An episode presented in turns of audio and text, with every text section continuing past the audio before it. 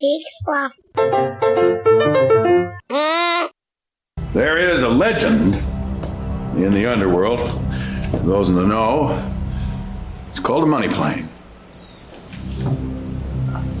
Some of the baddest motherfuckers on the planet are on that plane, all craving action. Whatever you want to wager on, the money plane has you covered. You want to bet on a dude fucking an alligator? Money plane. Untouchable by any government because the flight always takes place in international airspace. Word is they have over a billion in crypto on board and millions in cash. I want you and your crew to take down the house.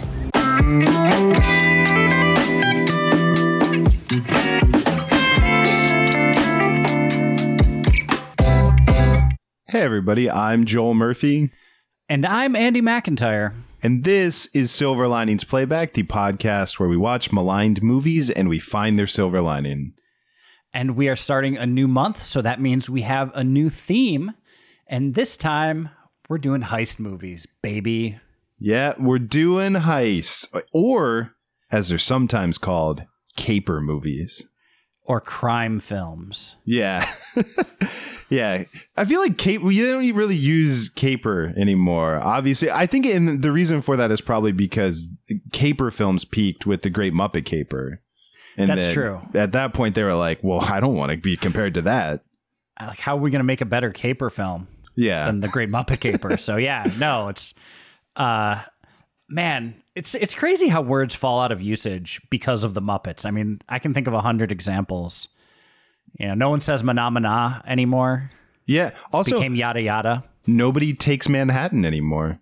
No. Well, Jason took Manhattan afterwards, but that didn't work out so well. So, well, one look other what happened. I mean, Manhattan. I think it's a good example and a reminder to everybody, but th- that even uh, throwback to last month, but an unstoppable killing machine like Jason, he might have taken Manhattan, but uh, we did one of his sh- movies on this show. You, we'll never do a Muppet movie. You kidding me? No, there's no Muppet movie we could even approach doing. So yeah, yeah, one hundred percent. They're all universally beloved, as they yeah. should be.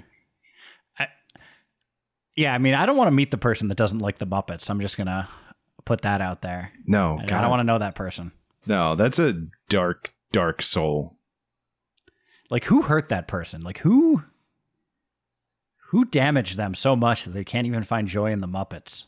Yeah, I don't know. Even like the Muppets that don't find joy in the Muppets, which are obviously Statler and Waldorf, are still delightful. Oh yeah, they're. I mean, so del- I mean, they find joy in their own way. They they hate the Muppets. Yeah. And there's a bit of self-loathing, but they're also they they're self-loving in that self-loathing. And also, I mean, they're a gay couple that goes to the theater every weekend together who clearly love each other. And it's beautiful. It's a, it's a beautiful. And I, I feel bad that they're from a time where they still had to, you know, live closeted lives uh, with wives and everything, when clearly they were the match and they were the ones that love each other. So maybe they have a nice relationship. Yeah. Yeah, it's funny. Everybody always speculates about Bert and Ernie, but it was actually Statler and Waldorf. That I don't think those are mutually exclusive premises. That's true. Uh, because, well, as we all know, Statler and Waldorf are actually Bert and Ernie from the future in a looper right. situation who have come back to murder Bert and Ernie to close the loop, but then they fell in love with, with the theater and with each other. And then finally got to be their true selves. Oh, man. My God, we need to make this movie. Oh, my God. I know it's become just assumed at this point that we're going to pitch something brilliant. But that, my friend, that was beautiful. That's the best we've ever done. Oh, my God. We did it in under five minutes. And we haven't even mentioned the title of the movie that we're talking about yet. Yeah. And we already hit the perfect movie pitch. I think we're doing the wrong show. I think that's what we realized is that, like, the real silver lining is the movies we made up along the way. Yeah, but we never get to those pitches if we didn't talk about malign movies. Oh yeah, yeah, for that sure. Need to be, uh, need to be find the silver linings of. Um, and this week, like I said, we're kicking off Heist Week. Uh, we spent some time rounding up a ragtag bunch of loner criminals and uh, coming up with an elaborate scheme and maybe some betrayals along the way, uh, all to get to this movie, Money Plane. Money Plane. I, I'll just say this is not necessarily a silver lining, but always a fan of a movie where the title is the pitch. Always a great move. because I know what Money Plane is. And in fact, you and I, uh, I'm pretty sure picked this movie because it's called Money Plane. Yeah, no, one hundred percent. I mean, right up there with the Muppets Take Manhattan. Like, I, I'm sure that someone would, whoever, you know, when Jim Henson pitched that to uh, the studios that were making, he's like, Muppets Take Manhattan. They're like, is that the whole script? Because perfect. It's ready to print. I want to believe, I don't know if you've heard this story, possibly uh, not true. It might be an urban legend, but the, I've always heard the story that uh, apparently when James Cameron went to pitch the sequel for Alien, he had like a chalkboard or a whiteboard and he wrote Alien. And then he went to write an S at the end of it and then made that S into a dollar sign for Aliens and was just like, that's the pitch. We're going to make a bunch of money. And so I want to believe that that's also what Jim Henson did with Muppets Take Manhattan. When he wrote the S on Muppets, it was just a dollar sign. A dollar and he was sign. Like, they take Manhattan. I don't know what else we would need to talk about. That makes me hope that the pitch for this movie was uh, Andrew Lawrence walking into the, the producers meeting with a bag of money and a toy plane. Mm-hmm. And he just set it on the table, said nothing else. Yeah. All right. So let well, hold on. So before we get into this movie, though, uh, which is already a lot of our work was done because I, Kelsey Grammer, consummate professional that he is, pretty much set everything up that we need to set up. So, yeah, I mean, uh, he told the he told everything the plot's going to be. Uh, but I think since we're doing since this whole month is going to be heist films and or caper films, uh, that maybe uh, might be just to start. To make sure we're all on the same page, uh, because also I have it on good authority that we might we might veer a little bit. We might play fast and loose uh, in subsequent weeks with uh, how we're defining. But I think we should look at like what what to you, Andy McIntyre, makes a film a heist film. Well, I think first and foremost, they got to steal something. I mean, sure, you know, it sounds maybe silly to say it, but like. Say it, because that's you, you can't have a heist film without a thing to steal for sure. So there, there's got to be. It's usually monetary in nature. Every now and then it's an item. Mm-hmm. Yeah, but you, it's I think most of the time it's money. Sometimes it's a person, maybe yeah. a kidnapping, a different sort of heist. Yeah. And uh, I mean, this this movie gets like it's the most modern, uh, I believe, of all the films we're going to do this month, in that like you got cryptocurrency in there, which is more of an idea than an actual tangible thing, and certainly a thing I don't understand in any way. But oh, uh, you're not up on the blockchain? No, I'm not.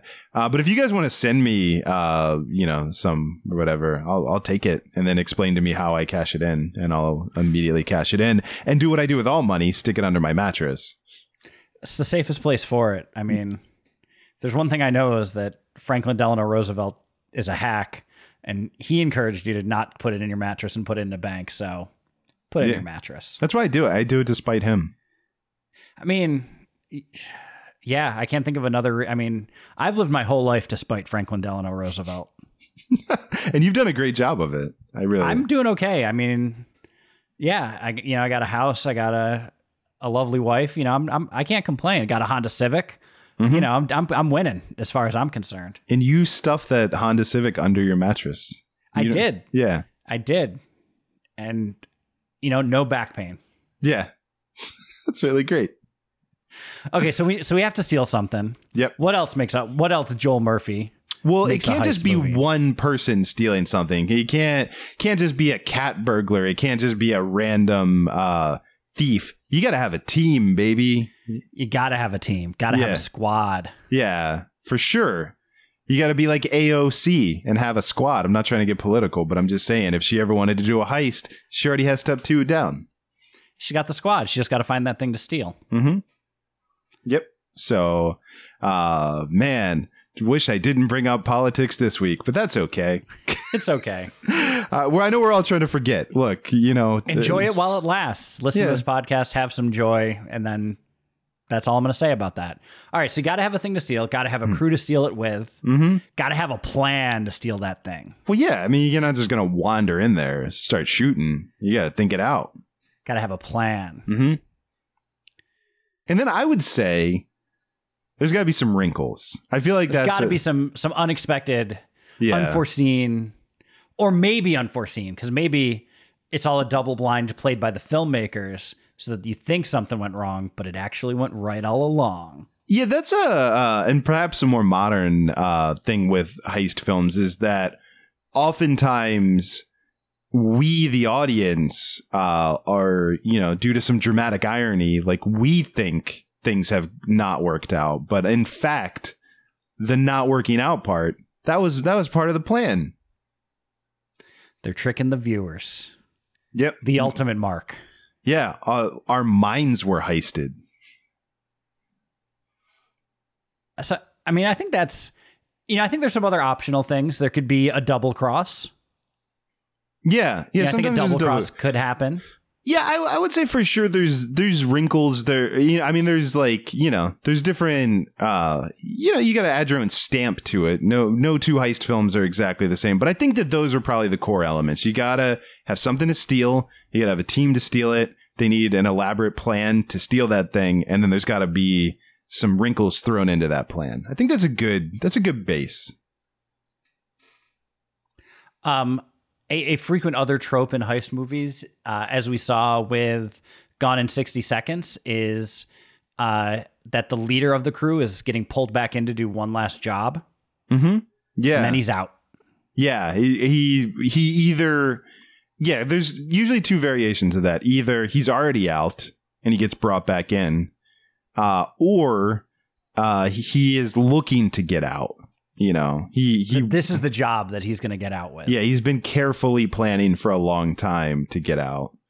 Um, so, yeah, so those are usually uh, the wrinkles. Do you actually know? I looked this up. Um, do you know the, the movie? And I, I got to be honest, I'm not really familiar with this movie, but widely credited as sort of like the earliest, like, proto, you know, there were other heist films that you could argue about which one came first, but the one that sort of agreed that was the most influential, uh, that sort of set a lot of these tropes in place that we're talking about, uh, was a nineteen fifty mo- movie called The Asphalt Jungle.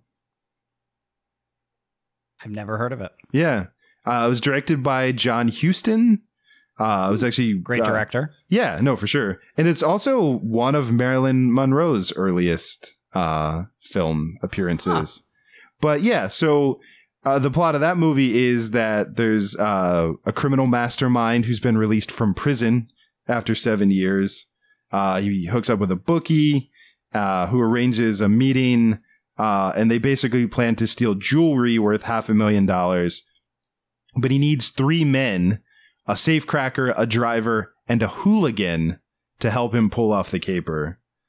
Uh, and so like that's that's sort of the deal. He has to put together a team. So it has all of those elements uh, together. What's interesting, uh, the last thing I'll say about that movie, because that's not what this show's about, uh, is that back then the like sort of film code, you know, what they had in place for movie ratings actually dictated that they couldn't succeed with the heist. They actually, because they were criminals, They it was viewed as like, you know, you know, im- impolite or improper uh, to have the criminals win. So they actually did not succeed with the heist. And that used to be the case uh, until they sort of revamped uh, movie ratings. And uh, we we all got more chill with uh, with, with anti-heroes and crime, you know. But uh, so now, obviously, most uh, heist films tend to end with Uh, the the people, uh, the team winning, but back then they they did not. So, hmm. I think you know I think that's great. Um, so we saw all of the the plot beats that are set out in a typical heist movie. And man, if Money Plane didn't tick all those boxes. Well, yeah, I think that's a good. I mean, that's kind of why we're hitting all these buttons, right? Is so now, now we can go, um, you know, so what is that? Uh, seventy years later, sixty-nine years later. Did that come out this year or last year? It came out July of this year. Yeah. I mean, time is meaningless now, but oh, time doesn't matter. Yeah. But seventy years later, here comes Money Plane to, you know, first of all, you start with an asphalt jungle. How do you get further away from that? You get on a plane uh, that's over international waters, you couldn't be more far removed. But no. Uh, but yeah, your Money Plane is ticking all those boxes. We we have our guy who's looking to get out, uh, played by uh, Edge Adam Copeland, playing Jack Reese. You know, he former multi-time W W E champion Adam Edge Copeland. Yep. Uh, so he's he puts his team together. You know, to yeah to to rob a money plane. Yep, because he is. Uh... He's sort of tasked with this by a criminal under underworld mastermind, the the Rumble. Yeah, well, you know, I think, again, if we're clear on one thing, certainly you and I could sit here and try to describe who Kelsey Grammer plays in this movie, but who better than Kelsey Grammer to explain who he is in the movie? David Hyde Pierce? That's, you know, I mean, you're not wrong. All right. But uh, but yeah, so here's here's the man in his own words. I'm the baddest motherfucker on the planet. I am Darius Grouch the Third, the Rumble, and I am taking down the money plane. Now bring me my money. Yeah, he's Darius Grouch the Third, a k a the Rumble. Uh, the only thing that leaves out is that he has a middle name that's stated in another point when he talks about himself. It is Darius Emmanuel Grouch the Third. Yeah. A K A the Rumble. Which, I mean, let's address the elephant in the room. Why is his nickname the Rumble when his last name is Grouch? I mean, we spent a lot of time on this show. Uh, fortuitously, I did not plan it. It's just how it worked out. Uh, talking about the Muppets. And here we are. With a man whose last name is Grouch, and his nickname is not Oscar, it's not Trash Can, it's not... It's not Se- The Grouch. It's not The Grouch, it's not Sesame Street, it's The Rumble. Which makes no sense. No, none. And this movie, not interested in explaining it for you. You're left to wonder why he's The Rumble. So yeah, so... The one thing this movie does, or doesn't do, I should say, is um, that uh, Jack Reese, a k a. Edge, a k a. Adam Copeland, uh, there's no getting the band together scene because the band's already together. He has his crew. He has, you know, the tech guy. He has uh, the hot chick. And he has the black guy. All three things you need to have a heist team. Yeah, I mean, that those are the elements, right? You know, who needs... I, I'm very curious, by the way, about a hooligan. Like, what exactly a hooligan's job was in Asphalt Jungle, but... I'm guessing it's to get mad about a soccer match? Yeah, I yeah, I don't know if the diamonds were part of uh, some sort of... Like, the winner of a soccer contest got these diamonds, and so his job was to throw rocks at the opposing team or something. Uh, but I can only assume. Uh, yeah, so... We open this film with the, yeah, the band is already together. Uh, they're doing a job for the Rumble. Uh, Trying to, to steal a piece of art. To steal a piece of art from um, a, like a U-Haul storage locker, I guess. I don't really, like, I'm, I'm well, I don't want to pick on this movie too much financially. That's sure as hell what it looks like. Yeah, I mean, the movie has a low budget. I don't want to dunk on it for that, but it's it's for sure. I think it's supposed to be an art gallery, but it's it's a, a room like in a back hallway with like one painting. Right. But the painting has already been stolen uh, when they get there. So they were set up. Uh, there's a lot of confusion. It's both like... heavy-handed on the narrative when he sits down with Kelsey Grammer, but also uh very confusing as to like it's their relationship doesn't make a lot of sense in terms of uh they clearly can't trust Darius Grouch, you know, he but also they're working with him on multiple jobs without really doing much. And that's, I mean, it's probably jumping ahead, but it's pretty easy to piece together that he's actually the one who sabotaged them on the opening job because, like, he basically used his company to do so. Like, he didn't, he wasn't really trying to hide it. Right. It took, a, he has the painting. Yeah. It took like a five minute Google search to figure out that, like, you know, like a Wikipedia search of him to to piece together that he was behind the theft. Uh, so that so that's when he gets told, when Adam Copeland gets told that he needs to steal the money plane. Mm-hmm. And he's hesitant. He doesn't want to, but he knows that he needs to. Uh, so, yeah. So the, the pitch is, so there's a plane flying over international waters. We're just going to have to accept that. Like, I... I, I'm yeah, very the less, yeah. The less tried to unpack that, the better. Yeah. So, uh, sort of using the, the like the boat thing of if a boat travels to international waters, uh, they're they're implying that a plane has the same rules. Uh, so that all these people, these criminals, uh, they get on the plane and then they gamble on things. Um, the things that they're gambling on don't seem to be happening on the plane, which uh.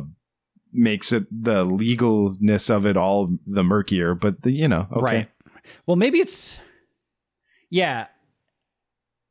So they're clearly committing crimes by having these people do these things that the people are betting on, on at ground level, but then the betting is happening in international airspace. Again, the less tried to unpack this, the less trying to figure out the logic of Money Plane.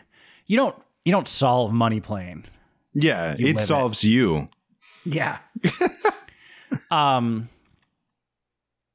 So one of the first, one of the many gaps in logic in this movie is just how easy a time they have of getting the whole crew, except for the tech guy who stays down on the ground to download the crypto. Um, they get on that plane real easy. Yeah. Well, it's, it's just the Grouch is able to arrange. Uh, he uses a real person, um, you know, who's like a, a trafficker, like a human trafficker. Like he uses uh, a real person's identity and just has Adam Copeland pretend to be that guy.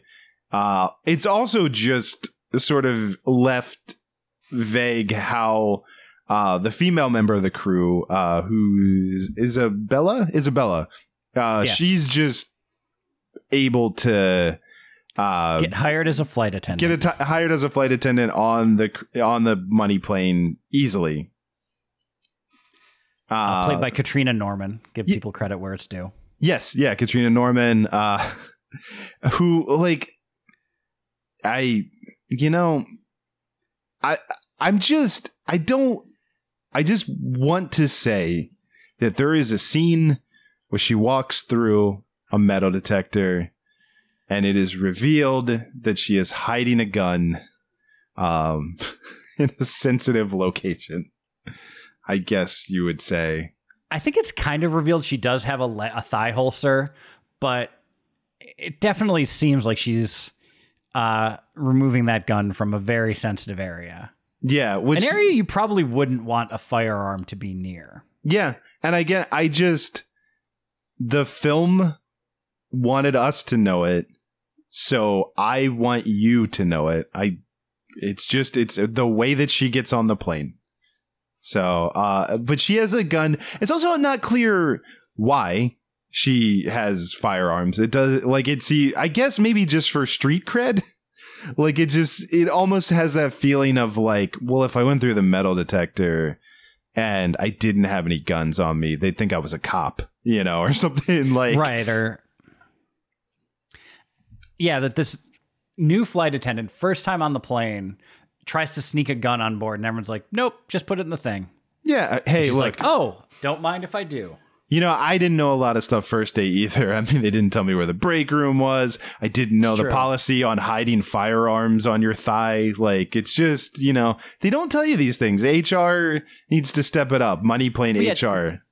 No one pays attention to that training video. Yeah. They probably went over it in all honesty, and you just you're like doodling or playing on your phone or whatever. Which also, I mean, that's again, I feel like we keep teasing this and then uh, insisting that we don't go down these avenues. But like fascinating to imagine. I mean, it's a plane with a flight crew and pilots. Pilots have to get licenses, you know, like. I th- this is a business. Like someone's running a money plane business. Do they do other flights? Like, is it just is it just like you know, like an airline. Like, is are they just legit a commercial airline that just has one plane that's the money plane? Yes. Is is Delta have one money plane and then everything else is just late? Uh, I'm I'm sorry, sir. Um, we had to we bumped you off of that flight, but we can get you to Dallas on a on a red eye money plane flight. Fight. Like. God, I want to watch that movie. Just some guy just randomly gets booked on the money plane because they oversold his his flight back home. It's just planes, trains, and automobiles, but with the it's money planes, trains, and automobiles. Money yeah. planes, money trains, and money automobiles. There you go. Perfect. Oh, it's also important to note this is not a sequel to Money Train. No, it's it's not. It's completely it's totally unrelated. unrelated. To, it's not even in the same cinematic universe as Money Train, as far as we know. Yeah. It um, is in the same cinematic universe as Money Automobiles, though. Yes, definitely in the same. The, in my opinion, far superior Money Automobiles. Yeah, where they well, just drive on international roads and and they have to crimes. shout their bets back and forth to the car in the lane next to them. It's, yeah, it's a great movie if you've never seen it. Some um, of Rowan Atkinson's finest work. He is great as the Rumble. Okay. Anyways, let's get back to the movie. Um, so uh, Edge and uh, his his other sidekick are are there on the plane. Uh, and it starts innocently enough with a nice game of Texas Hold'em. Fairly high stakes Texas Hold'em, but Texas Hold'em nonetheless. But yeah, also a game that can be played uh, in America legally. At a house. Yeah. um. But they play Texas Hold'em. Uh, there's also... Oh, we should point out that Joey Lawrence plays the concierge. Whoa. Whoa. Money plane. Whoa. Uh, and then Andrew Lawrence plays one of the other uh, passengers on the money plane, known only as the Texan. Mm-hmm. And uh, he's great, man. He really is. Yeah. I mean, look, this movie is... chock full of Lawrence boys, uh but he he is I think the standout. uh yeah. He understands the character of the Texan, who who is introduced at this point uh because he's a Texan. He loves gambling, obviously. um yeah Andrew Lawrence, the director and writer, not above a little bit of the nepotiz, casting both of his older bros in the movie. Mm-hmm. Yeah, I mean, you know, why I, why I, direct films if not to give parts to your family members? Yeah, I mean, I know, should I ever make a film, Kevin and Mark McIntyre are going to get cast immediately. Neither of them are actors, but yeah. they're going to get cast immediately. I don't like my family, so they won't be in it, but that's a different... That's fine. Yeah. That's fair. But if your brothers um, want to be in my movie, they can. Yeah, I'm sure I'm sure they'll do it. You yeah. know, I'm sure I'm sure they'd be down to do it. Uh, so the second game... Here's where the stakes get raised a little bit. Yeah, so it's it takes a... Oh, oh. Quick right Huge turn. Huge leap. Huge leap. We start with Texas Hold'em, so you're like, okay, I mean, you know, sure, money plane. I guess we're getting warmed up. And then where do they Game go? Game number two, Russian roulette. Russian roulette, which hilariously, the film makes a point to tell us that the Texan has never lost Russian roulette. I mean, I'm not, I'm not giving notes on the script or anything, but... I think it would have been a lot funnier if he's like, I'm eight and one, and pointed to a scar underneath his jaw. Yeah, for sure. I mean, yeah, it's it, it's way funnier, the idea that someone could be not undefeated at Russian roulette and be telling you that.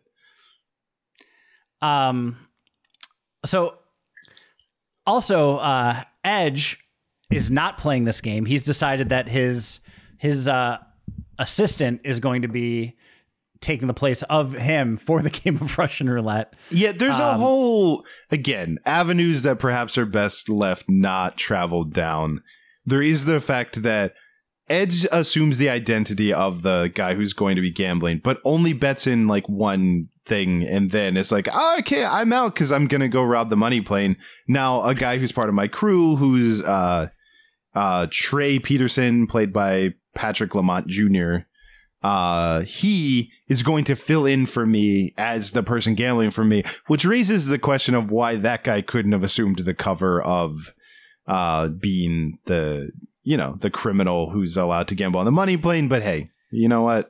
not. I think I might have an answer for this one. Okay. Is that the the, the way that um the way that Edge, the way that Jack Reese is able to get the privacy, the private time to commit all the money plane crimes um, is because he asks for a room to sleep in, and maybe just an underling wouldn't have that privilege. Fair enough. Okay. So to be, uh, to be able to wander around the money plane uh, freely. Okay. You know what? I'll accept it.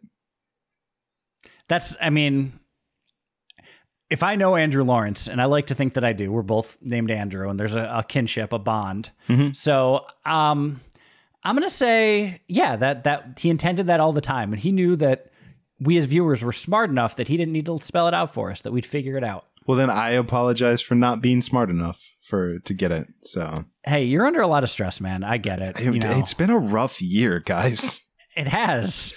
Yeah. And I, I you know, um, you know, we're not flying around on money planes. That's for damn sure. No, not even money trains or money automobiles for that matter. I did think I was on a money automobile the other day, but it was just a bus.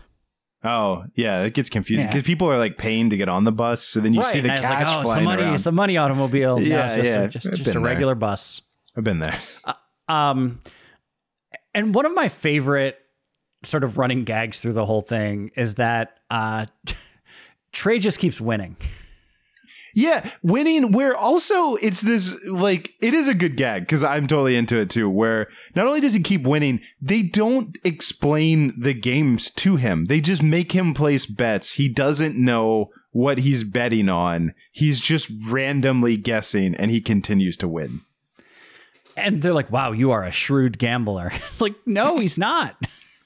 And as it goes like, on, it's increasingly, it is like people fighting with animals. Like it's all these like wild things that they start like, because once once we go to Russian roulette, like there's no more Texas Hold'em to be found. Like we're now into no. the, you know, it is now the sports stuff. betting stage. yeah.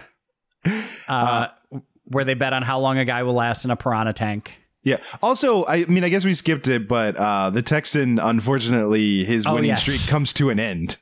Um, yes. He decides to go first, uh, yes, which is eight and a, one. Yeah, he's eight and one, uh, which is still a good record. I have to yeah, say, it's yeah. solid. I mean, yeah, yeah. There's there's a lot of football teams that would kill to be eight and one nine games into the season for sure. Like, I that's mean, a good record. Look, I'm a Washington football team fan, so I know. I'm a New York Jets fan. I don't know that we've had eight wins in the past six years. Anyway, all right. So he keeps winning. Uh, Edge beats up. Somehow Edge miscalculates how many people are going to be in the cockpit. Like he he only accounts for one. He forgets about the co-pilot. And they drive like, oh, right, the co-pilot. Yeah. So uh, but he's he's able to to take both of them down. Uh, he gets control of the cockpit. Um, the. You know, just being the female member of the crew, uh, Isabella is forced to deal with a lot of sexual harassment and unfortunate, just like, you know, it. Her job is not good. I mean, it's bad. No. Like the she's just being followed around by, you know, because these are horrible criminals. So uh, they're not good at respecting her boundaries or wishes. Um, but eventually, you know, they steal the money. They uh, the the Rumble falls for a classic blunder, uh, which is that Edge gets him to sing the entire score of the H M S Pinafore. Yep. Uh, and then what, never, hard, no, never, hardly ever, what, never? hardly ever. Yes. Uh, no, he he confesses to everything on tape, which is then uh, using his his full name. Of course, uh, and that's broadcast through the plane. Edge uses that to get him back. Um, then he, after it became abundantly clear that the the Rumble was double crossing him. Yeah, which because we haven't mentioned Thomas Jane, but he's like watching Edge's house and using Google, so he he pieces that together at some point. Uh, but yeah, so they both escape the plane, uh, get the Rumble uh, indicated in the crime, and then. Seems implied that he might get murdered, but they also still bother to steal his painting, which is kind of funny to me that like pretty sure he I mean, he I guess he could live, but he's full on Scarface like shootout where he is woefully outnumbered. Uh, but then we cut And we, fade to black. That's we, it. We fade Roll to black. Credits. I got to be honest. I was sort of hoping that there was going to be a post-credit scene where we where it was just, uh, you know, uh, just Kelsey Grammer standing over a pile of bodies going, that's why they call me the Rumble. Like, I would have even taken exactly the post-credit scene from The Gray, where it's just like him and all the other bodies lying there, and he just kind of gets up, just starts breathing again. Yeah, just anything. Like, I think we're both on the same page that uh, as much as, like, you know, he's clearly the villain of the movie, but I did not want him to get a comeuppance. I very much wanted him to survive uh, to set up for the the sequel. I mean, yeah, we can always hope that they do Money Plane Origins, The Rumble. Yeah, where we find out why he's called The Rumble. Uh, where I assume he steals uh, just the, the uh, arena, like, house gate from a Royal Rumble. Like, he just robs Vince McMahon. Yeah. I was thinking that he just, he lasts sixty-two minutes. Okay. Yeah. I mean, sure. Like, it's like The Rumble, baby. Yeah, he draws number one, and then he's... It lasts for an, over an hour. Yeah. Um, I know. So that's the movie mm-hmm. in a nutshell. So I think going through it, we talked about definitely some of the reasons it's maligned, and definitely some of the silver linings, I think, too. Um, this is an incredibly low budget movie. Yeah. And it, sh- it shows in some places, but also in other places it doesn't. Um, Yeah, I think it's, that they're, you know, I think they do the best that they can. I think it works well enough that you can kind of accept it. Uh, you sort of just have to let it go that uh, they, they're clearly using stock footage of the plane, like, taking off from a major airport, and the plane that you see the exterior of is does not really match the interiors that were given, and no. uh, all of those sort of things. But I mean, hey, like, I'm not seriously, I know I, we're talking about them, but, like, I don't hold that against the movie. Like, it's. It's that is what it is. You know, those are sort of out of your control when you're making a movie. Uh, but yeah, uh, so I, I think we kind of covered, you yeah, know, one there's, of the, go ahead. One yeah. of the fun Easter eggs of that is that, like, the server room is all just a bunch of D V D players. Oh yeah. Yeah. It's definitely like D V D shelves that I think, uh, I think you and I saw the same thing where someone, like, saw that. I think, like, a C D case kind of can be seen at one point when they're, like, fighting in the server. And I think room. It's a Bare Naked Ladies C D. Yeah. It's like the album Stunt by Bare Naked Ladies, the seminal classic. Yeah, for sure. Um, uh, but anyway, but I mean, it's super paint by numbers. It's silly. It's ridiculous. Um, yeah, I'd say the only thing that I I feel comfortable kind of nitpicking a little bit. Uh, everything else with look, I mean, you don't really need to justify the world or anything, but, like, I just for.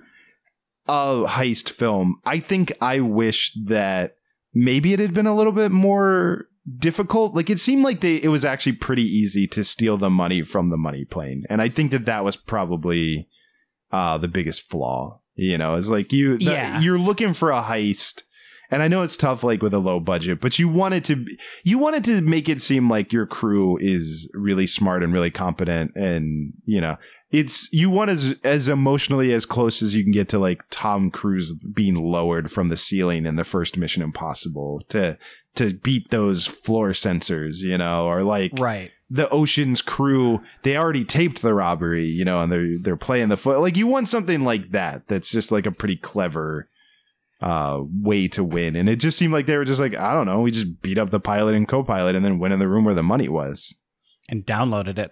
Yeah. Um, the only thing that approached a wrinkle was when the Rumble's guys went to attack Andrew Lawrence, who was setting up the download site. Um, but then they were, then, you know, they had the backup plan of Thomas Jane and his drone taking out all the guys that were attacking Andrew Lawrence. Yeah. That's the closest thing to a wrinkle, but I think one other beat, plot beat like that, I think would have been it, you know, some sort of getting through the security. Like, there was also, like, oh, this isn't the lock I thought they had. but I can figure this one out just as easily. No, like yeah, I that. think that was like, yeah, they, they just try to tee that up and then it's just like, oh, but it's fine. You know, like, right. Yeah. Uh, even like the whole, because again, like the, the idea of Trey continuing to win was really fun, but maybe making that a wrinkle, maybe him winning actually ends up being really bad because he's getting all this attention and it's also keeping him from escaping. Because he's now he's the big fish, you know, they want to right. They want to keep that guy playing. And like he tries to cash out or something. He's like, no, no, I'm done. I'm going to cash out. And they go and like see the money being stolen. So any any number of wrinkles. Yeah. Um. But yeah, I mean, those are the obvious. I mean, it's it's on a scale of good to bad. It's a bad movie. Like if you yeah. just take that binary scale, like it's not a good movie. No. But when you add a little nuance to it, there's a lot more wiggle room. Like I had fun watching this. I'm a sucker for heist movies, for no, capers. I, look, I think that's what's clear is, uh, yeah, the movie, it's it's not. Yeah. If, if you're forcing me, if I was going thumbs up or thumbs down, I, I probably have to go thumbs down. But yeah, like you called the movie Money Plane. You delivered on the idea of fun. Uh, and I, I guess are we if we're like teetering into uh, the the silver linings, I'll just say that, like, you did a good job with casting in terms of like giving me people uh, to make this enjoyable, which is uh, if you're good, we'll go ahead and I'll just say the name. Uh, but uh, Kelsey Grammer is obviously oh, yeah. a huge silver lining of this movie. Now, he he he delivers in a way that he hasn't since playing Sideshow Bob. I mean, mm-hmm. yeah, like he's just a scenery chewing, over the top villain. Like he didn't need to act at all just for the fact that he was Darius Emmanuel Grouch the third, A K A the Rumble. That name does most of the acting for it, but not for Kelsey Grammer, because he's going to bring it anyway. Yeah. And it's just, I mean, that scene with him and Edge that sort of establishes like their meeting scene, that's where he's giving him the job, like that. That's it. That's everything you need. That's Kelsey Grammer in one scene, uh, making himself seem intimidating. We know exactly who this guy is. Like he's got cigars. He's by a pool. Like it's it's amazing. I know. I yeah. It's Sideshow Bob. Like it's sort of a great hybrid of Sideshow Bob and uh, you know, Fraser Crane, of like he he likes the finer things in life, but he'll he'll cut you. Oh, he'll cut you. Um, yeah, and I mean, I think the Lawrence brothers, had Andrew Lawrence not been the brains behind this, probably wouldn't have been cast. But Matthew Lawrence crushes it as the Texan. No, the Texan is probably my second favorite character in the movie, like after after the Rumble, obviously. But like, no, the Texan's great. Like, oh, yeah, he's awesome. Great character he's, and the the exact right amount of screen time. And the exact right amount of over the top. Mm-hmm. Yeah, no, for sure. Like, um, if you'd played that like a, a muted, like Matthew McConaughey style Texan, where it's just like kind of low key, whatever, it's not going to be as good. But he's like a yeehaw, I'm the Texan. Yeah, you know, and it's um so over the top that it's wonderful. Joey Lawrence is fine. Yeah. Um, some of the other like smaller parts, uh, Al Sapienza's the bookkeeper. I thought he was really good. Yeah, um, I, he showed up in a lot of like The Sopranos and things like that. No, he was good. I also enjoyed, um, I don't have the name in front of me, but the, the other flight attendant uh, was very amusing to me. Uh, I think Candy Brooks, I think she's just credited yeah. as stewardess.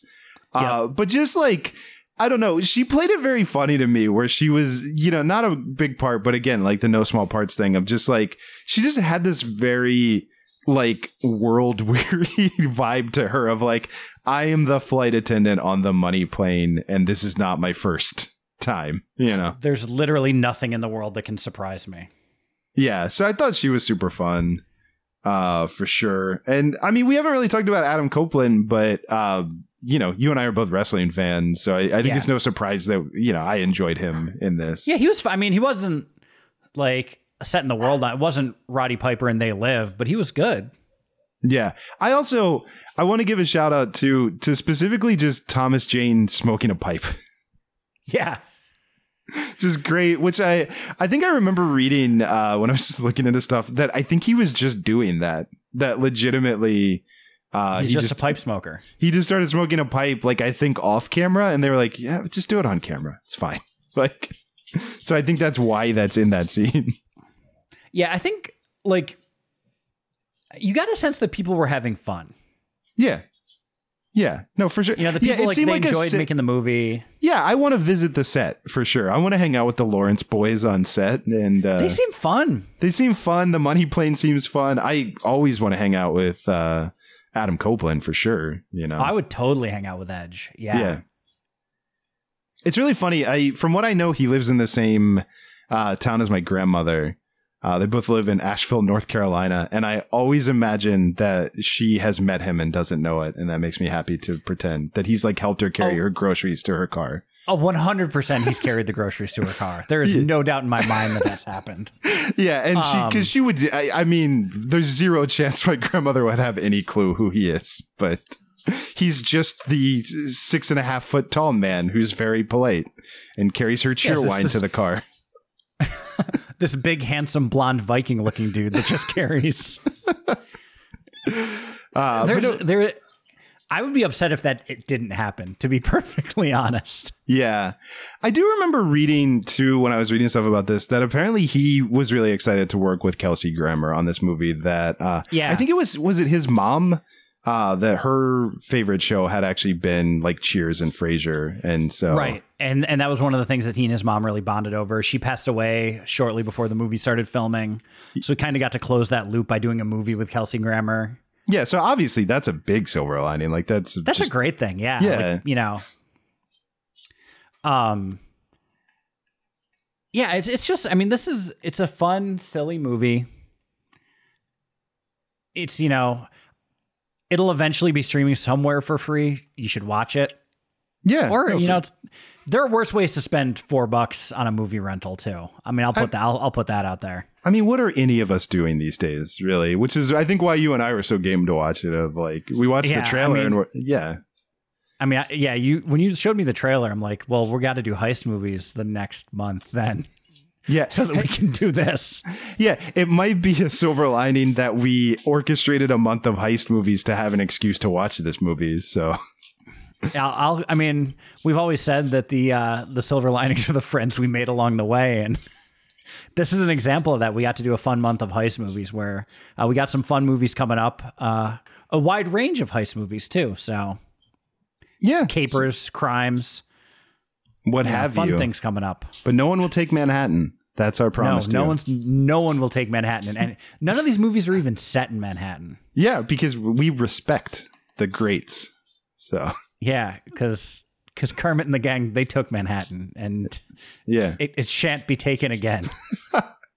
uh, but yeah, I think that's gonna do it for us. Uh, so you yeah, know, I think we did it. Undefeated still. So as we always say, you know, Martian sci-fi doesn't play in Middle America. It does not. Hey, baby, I hear the blues are calling, toss salads and scrambled eggs. Oh, my. And maybe I seem a bit confused. Well, maybe, but I got you pegged. But I don't know what to do with those tossed salads and scrambled eggs. They're calling again. Good night, everybody. Silver Linings Playback is a production of Hobo Trash Can dot com. If you enjoyed the show, please rate or review it on Apple Podcasts. Hear more great shows on the Peak Sloth Podcast Network, like this one. We Have to Ask. It's a podcast where we answer the question, are you going to eat that? What will you leave behind? Why get out of bed? Will you be our neighbor? I'm Marty. And I'm Jonathan. We're two hosts. Infinite universes. We, we have, have to ask. ask. New interviews every Tuesday. Find us on iTunes or online at we have to ask dot com or with the other great podcasts on the Peak Sloth Network at Peak Sloth dot com.